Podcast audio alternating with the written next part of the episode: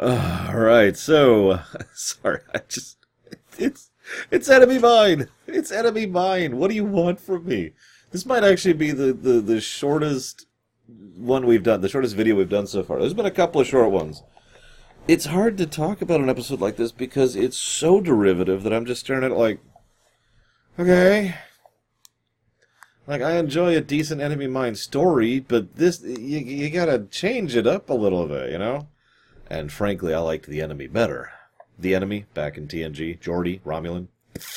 Yeah, so Tusker, Tusker, Tucker is like, all right, I got this. He's testing the autopilot, which makes perfect sense. That's why he's testing it in a dangerous area with the main engineer engineer on board the shuttle and not an adjacent shuttle pod, and Enterprise is nowhere nearby.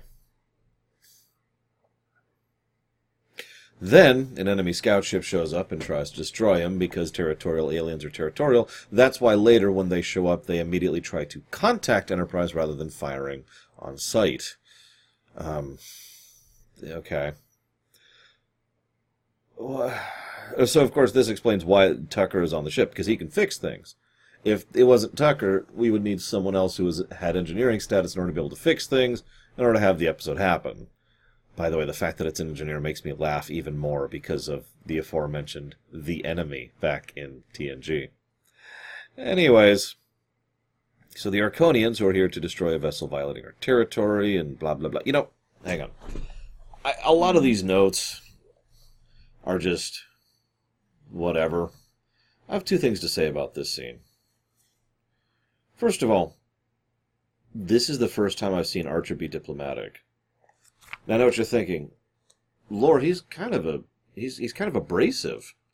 And he's against the Arkonians, and he's insisted on getting his own person. In fact, at one point in the episode, he pretty much flat out says, I'm going to pull you out, and the other guy can go burn.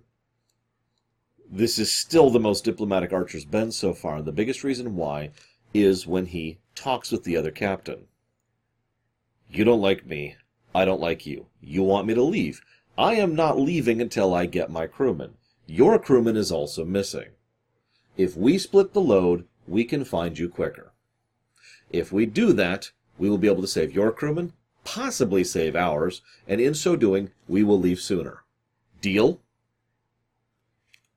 Now, obviously, that doesn't apply to everyone, and that doesn't work with everyone, even amongst a particular species, Star Trek notwithstanding.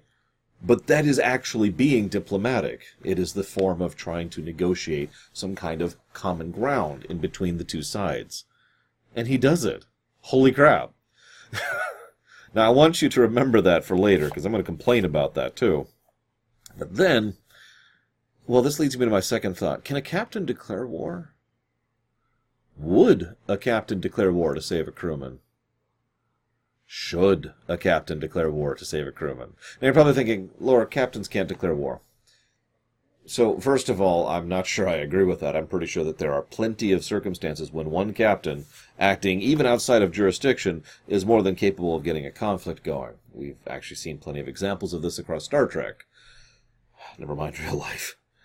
We've also seen captains who prevent war, so that's neat too. But the second point is you remember that idea I posited some time ago about the captain being an aspect of the state, like an actual officiate of the state? Now, obviously, that's not true in modern Trek because it can't be. There's hundreds, if not thousands, of captains flying around in hundreds, if not thousands, of ships. It doesn't really apply the same way. But the rules are different here in this prequel era the, you've got everything's of a different mentality because you've got this one ship out there which is effectively operating on behest of Earth. Frankly, given his political connections, he is, like it or not, operating on the behalf of his government. And the decisions he is making reflects those of his government. So, no, I, I think under this exact circumstance, it is entirely feasible for Archer to declare war or peace. And I think that's something that, well, honestly, I kind of think they should do more of in Enterprise. I, I know, I know. Season three, season four, but you, you get the idea and you get where I'm coming from on this, right? So, this then leads to my earlier questions. Under those auspices, would they should they declare war on a hostile alien power to save their crew or an individual crewman? I'm not going to give any answers there. I'm curious what you think on that. Just food for thought. Anywho, so uh, there's this wonderful line which I, I actually wrote down later. One piece of good news. It's warming up a bit. Because remember, there's this bit where they, they mention that he's cold and he's having trouble adapting. Okay, cool. You notice the reptilian dude seems to be doing better in at night than during the day. Sure. you know, I hate to repeat myself because I've talked about this several times when it comes to Star Trek in particular, but also real life. You can communicate to someone without using words. It's possible. It is more than feasible to do. I, of course, have shared the Arby story several times, but even since then, I've been able to communicate with people who either don't know my language or I can barely understand them just with simple and quick, efficient gestures. It's, it's a whole study. And I admit I find communication as a concept fascinating since there are so many ways we talk without ever using our words. So, they could do this in this episode, and they don't. Of course, they don't. They almost never do that on Star Trek. You know, you know what Star Trek commu- lack of communication boils down to? Yelling at the other person in their na- native language with absolutely no clues as to what they're saying, other than their tone. In fact, at several points, uh, Tucker actually says, you know, I, I don't know what you're saying. Now, divorce the language from that. So all you're left with is, at which point that sounds antagonistic or hostile and might be considered something an enemy would say. Instead, by sheer magical coincidence, the guy understands, okay, I'll unbind you so you can work on the thing for me. What? This is actually part of what irritates me. This I, I, don't mean to, to show throw shade at the writing here. Uh, this is a somewhat more rare writer of Enterprise. He did um, Minefield few episodes ago. He'll be doing some episodes in the future. And this is, they just understand each other because the plot needs to move forward. So, whatever. Um, by the way, uh, Greg Henry, the guy who plays him, he played Gallatin back in Insurrection. Just little anecdote there. He does a decent job of portraying the alien, and I will give the edit the episode credit. The aliens are decently alien. They have different water. They have different food. They have different temperature requirements. They have different you know movement ticks. I want to give a lot of the credit for his performance actually to Roxann Dawson, who was the director of this episode, because he would do things with his body language which weren't typical human several times. And it, it helped with the overall performance, I think. So credit where credit is due to actor or director or both. So Trip spills the water after trying to heal it, or drink it, excuse me which doesn't work out that well. I'm not sure what he thought drinking a random bit of liquid, liquid, I stress, from someone. That could have just easily been alcohol. In real life, there are several circumstances where the emergency rations of water are actually booze. Now, you might think, oh, ha ha, drink it up, but actually having alcoholic drink, I mean, that's going to stay good longer, right? Under worse circumstances. I'm just saying. But no, it, from the way that uh, I don't remember his name, the Gallatin actor, Greg Henry's character, acts. He's it's clearly water. It's something precious and not to be spilled. So you know, Tucker spilling it. Well, that's that's great for diplomatic relations. Also, he's got healing spit. He spits on his arm, and the wound just heals itself. Okay. I'm not even going to begin to talk about how nonsense that is, because later on in the episode he spits in Tucker's eyes and it distracts him temporarily. That's it. If you guys have taken one thing away from me analyzing and dissecting fiction for the last 10 years, as of when this video is going live, nine years from my perspective, consistency. If you're going to use some made up nonsense tech, you establish the rules for it, and then you follow them. So, healing spit distraction doesn't really line up for me. It's a minor thing, but you can see why it's just dragging the little things like this drag the episode down. This also leads to a couple of things: no food, no water. Uh, Tucker tricks him. Okay, that's neat. Archer gets upset because the the Arkonians could have called in more ships to help with the search, and he's so pissed off that they didn't call in more ships. That's bad diplomacy. That's Archer being a moron right there. He's upset because he's trying to find Trip. Sure. He's not good at being a captain. Okay. Like I said, we've kind of established both of these character points already. But them pulling in pull more ships just means they're more likely to try and shoot at you until you leave. Right? On it, let's because let's be honest. Probably the single biggest reason why the enemy ship, and yeah, I'm going to call them that because they are effectively the enemy right now, didn't decide to just open fire on you when you said you weren't leaving was because you were probably a match for them. So don't just kind of put more guns into the enemy's camp, okay? Anywho, so they mentioned it's going to get to 170 degrees, which is about 338 degrees Fahrenheit, and that's awful. And I noticed at this point that I was only halfway through the episode. Once again, the episode just drags onwards. So they fight. I have nothing to say about the fight. Um, then Tucker does the very first time where he actually performs legitimately good non-vocal communication. You know what it does?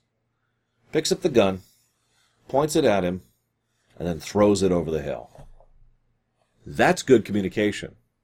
You are at my mercy, and I am throwing that away because I need to work with you. That is a huge thing right there, and immediately and apparently understandable under the circumstances by both people. That's good. Where was that earlier, Trip? Come on, man. So, then you, you, you remember Shuttlepod One? I do because it's still my favorite episode to date. One of the things they did that was very smart is they didn't show Enterprise coming to save them, and they didn't show Enterprise like, "Oh God, we got to find them," which they could have done, and Star Trek has done that several times. Uh, so they do that here.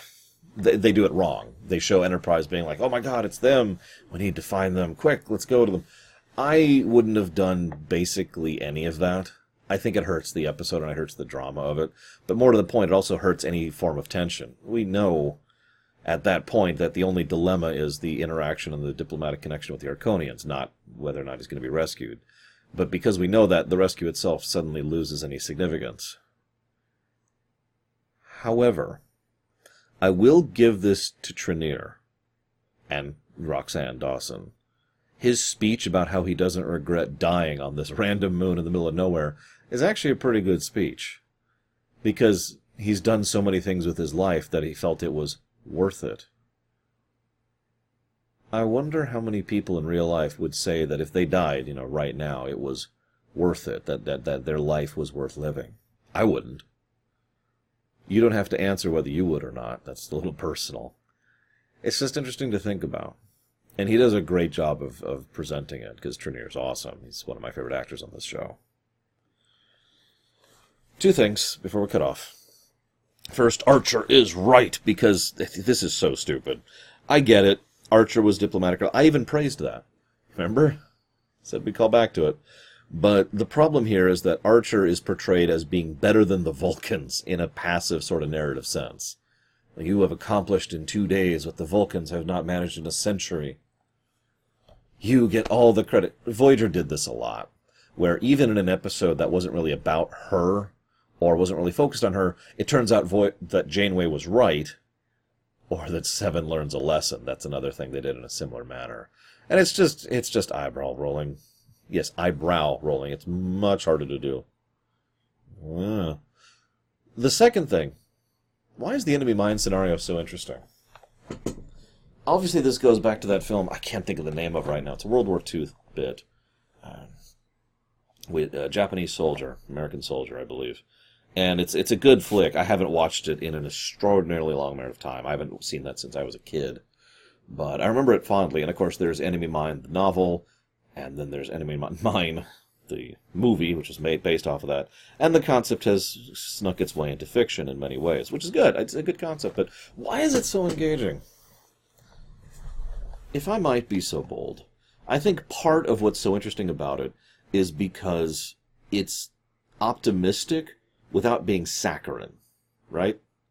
The idea that two enemies under dire circumstances can learn to overcome their differences and work together, that's a strong message. In fact, to be 100% blunt, that's human society in a nutshell. No, really. Individuals are in competition for resources, but then they band together. But now we have tribes which are in competition, but then they band together. But now we have cities that are, you get where I'm going with this. The idea of cooperation being a development, a progression of sentient and sapient life is an idea that appeals to me tremendously, ignoring the fact that I believe in that concept, you know, for lack of a better way to put that. Um, but so I think that's part of the appeal. But the other part of the appeal, I think, is just it's so relatable. Hear me out for a second. Let's say two nobles are forced into a dire circumstance and are forced to work together. Do you think they would? What about two corporate heads? Two emperors? You probably already see where I'm going with this. Because, while I'm sure there are some circumstances where that could work out. Truth be told, I feel like those types of people, the upper crust, are less likely to actually get along with each other because not only do they have more of a stake in hating each other, but they are. I'm trying to think how to say this without saying they're stupider. They're. They have less in common. There we go. They have a lot less in common, and a lot more to lose if they decide to cooperate with this person. Now take two grunts, two gropos, two crewmen, or enlisted men, or workers in a field, or geeks who watch Star Trek. You get where I'm going with this. The idea being that the ground level of it, the ground level is part of what makes it so relatable. We have so many stories in real life history of a soldier and a soldier, or however many number. It's not always just one to one, but soldiers finding that they have surprisingly common ground with each other because they're people, down to earth, ground level people who care about the same general concepts, even though their cultures and their languages and their upbringings are different. We are more united. We are more, how do I phrase this? We are more alike than we are not. Now, I don't want us to all be the same. That would just be homogenization. You know, that would just be a giant, unending slate of gray. But we can be unified because of how many things we have working for us together without necessarily being carbon copies of each other. And that is the enemy mind concept in a nutshell. Two people who are enemies, who nevertheless have enough similarities and enough desire to work together to cooperate, and the result being a good one. I don't know. What do you think? Either way, this episode is very, very bland. I, I, hate to say that after all that speech. It's got good performance by Trinneer. It's got good performance by Greg Henry. It's got good directing by Roxann Dawson. But this, this is exactly the definition of average. If I did decide to codify this, which I probably will not, this would be the definition of a rumination. Because, ugh. Now, if I'm not mistaken with my timing, we're, we're nearing the end of the year here. Uh, which also means that we're nearing the end of my particular recording cycle here. So I hope you've been enjoying as we've been going through Enterprise. I'm actually hoping to be in a different studio uh, when we start the stuff that's going to be happening in January, which from your perspective will just be another week, but for me, that's going to be a bit of a gap. Nevertheless, I do hope this has been enjoyable. I hope I've been doing my job properly. I'll see you next time, guys.